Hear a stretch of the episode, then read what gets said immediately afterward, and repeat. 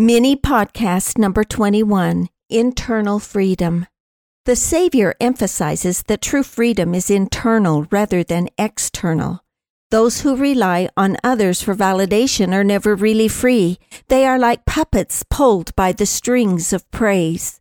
In the Sermon on the Mount, Christ teaches us Take heed that ye do not your alms before men to be seen of them, otherwise ye have no reward of your Father which is in heaven. And when thou prayest, thou shalt not be as the hypocrites are, for they love to pray standing in the synagogues and in the corners of the streets, that they may be seen of men. Verily I say unto you, they have their reward. Moreover, when ye fast, be not as the hypocrites of sad countenance, for they disfigure their faces, that they may appear unto men to fast. Verily I say unto you, they have their reward. In an adversarial confrontation, we want to attack, to secure the high ground, and to lord over our enemy.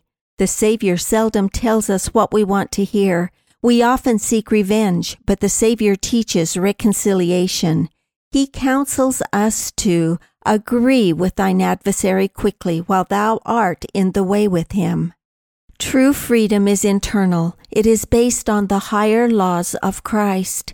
It is found in following the example of our Lord and Savior, Jesus Christ.